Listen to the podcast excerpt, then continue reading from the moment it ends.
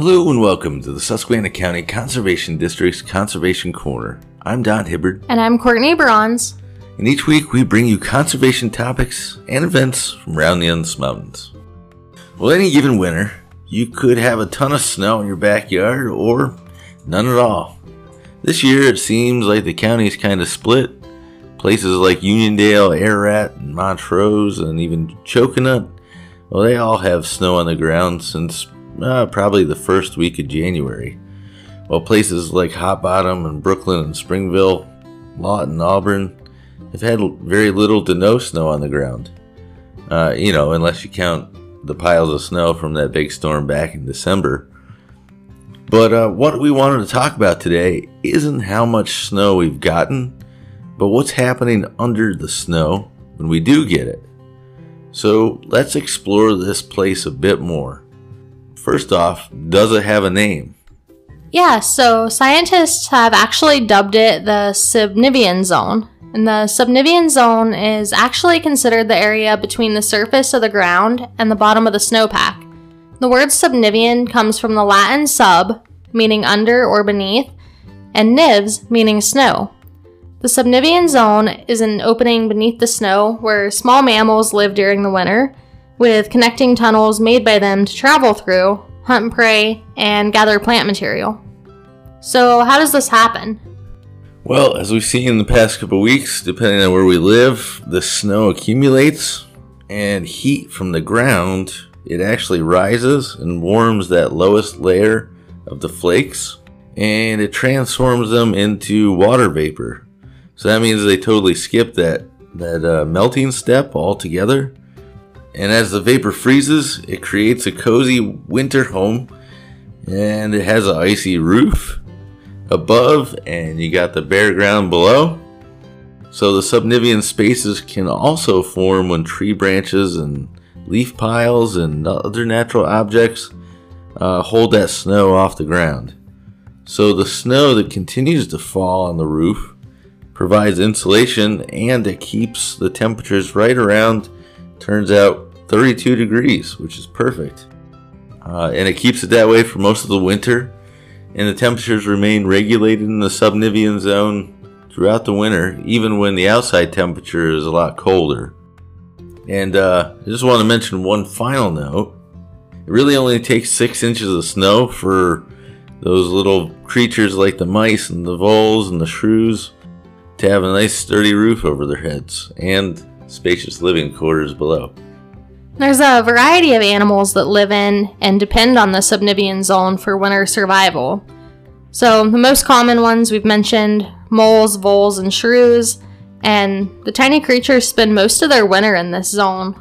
They eat the plants, seeds, and bark from bushes or shrubs, and as we mentioned before, they develop a series of tunnels that makes it easier for them to travel.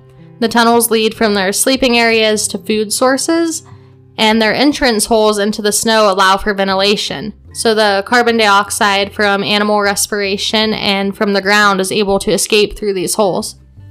And you might be wondering, you know, but how much do they have to worry about predation? In other words, you know, do other animals hunt them while they're under that snow? And uh, small mammals also use these tunnels to hide from predators, as it turns out.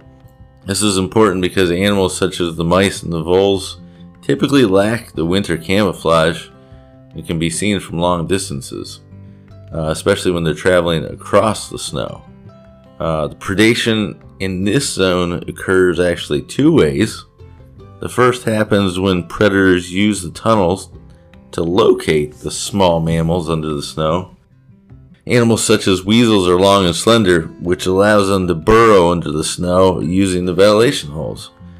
And the weasels will follow the tunnels until they find their prey, and occasionally the weasels will even take over the tunnels, use them as their own. So the second happens when predators find their prey in tunnels from above the snow. So, fox, coyotes, and owls all have a keen sense of hearing and can actually hear the animals moving around in the subnivean zone. So, they're then able to pinpoint the location of their prey and they'll dive headfirst into the snow hoping to catch a meal. So, you, you've probably drove past a field or something before and maybe seen an animal diving into the snow. That's what they're doing. You've probably seen the video online, and there's the maybe Arctic fox or something like that. You know, it's doing the same thing, it's kind of patiently waiting, and then nose dives into the snow. Yep. It's a cool video. I like that one. Owls will actually sit in a tree and listen for movement, which I think is really neat that they have that good a hearing that they can sit in a tree and hear something moving on the ground underneath the snow. Yeah. Once they pinpoint their prey, they'll go and dig in the snow with their talons until they find it.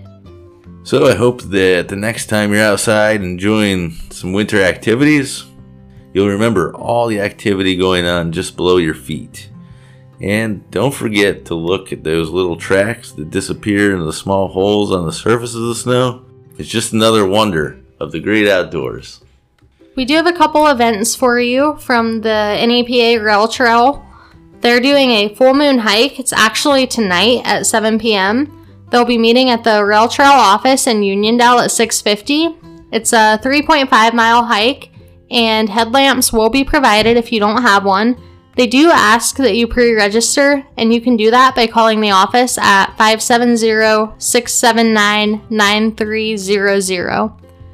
They're also having Walking Mondays every Monday in February at 9 a.m. And you can pre register for those events as well by calling 570 679 9300. Hey, we also want to mention that the seedling sale is online or you can wait until it comes out in Mulligan Shopping Guide. We'll have uh, an advertisement in there as well. But it is live on our website right now, so you can check that out. If you're counting down the days till spring, uh, just visit our website and browse through the opportunities we have available. And uh, I'm sure you'll find some type of tree species.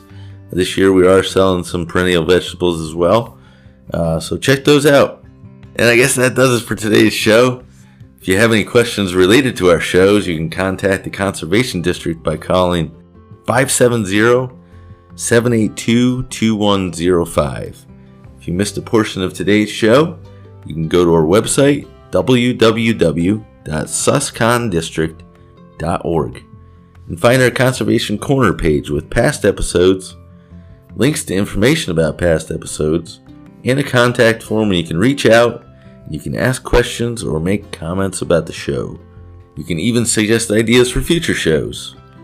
You have been listening to the Susquehanna County Conservation District's Conservation Corner. I'm Courtney Bronze. And I'm Don Hibbard saying, enjoy the outdoors.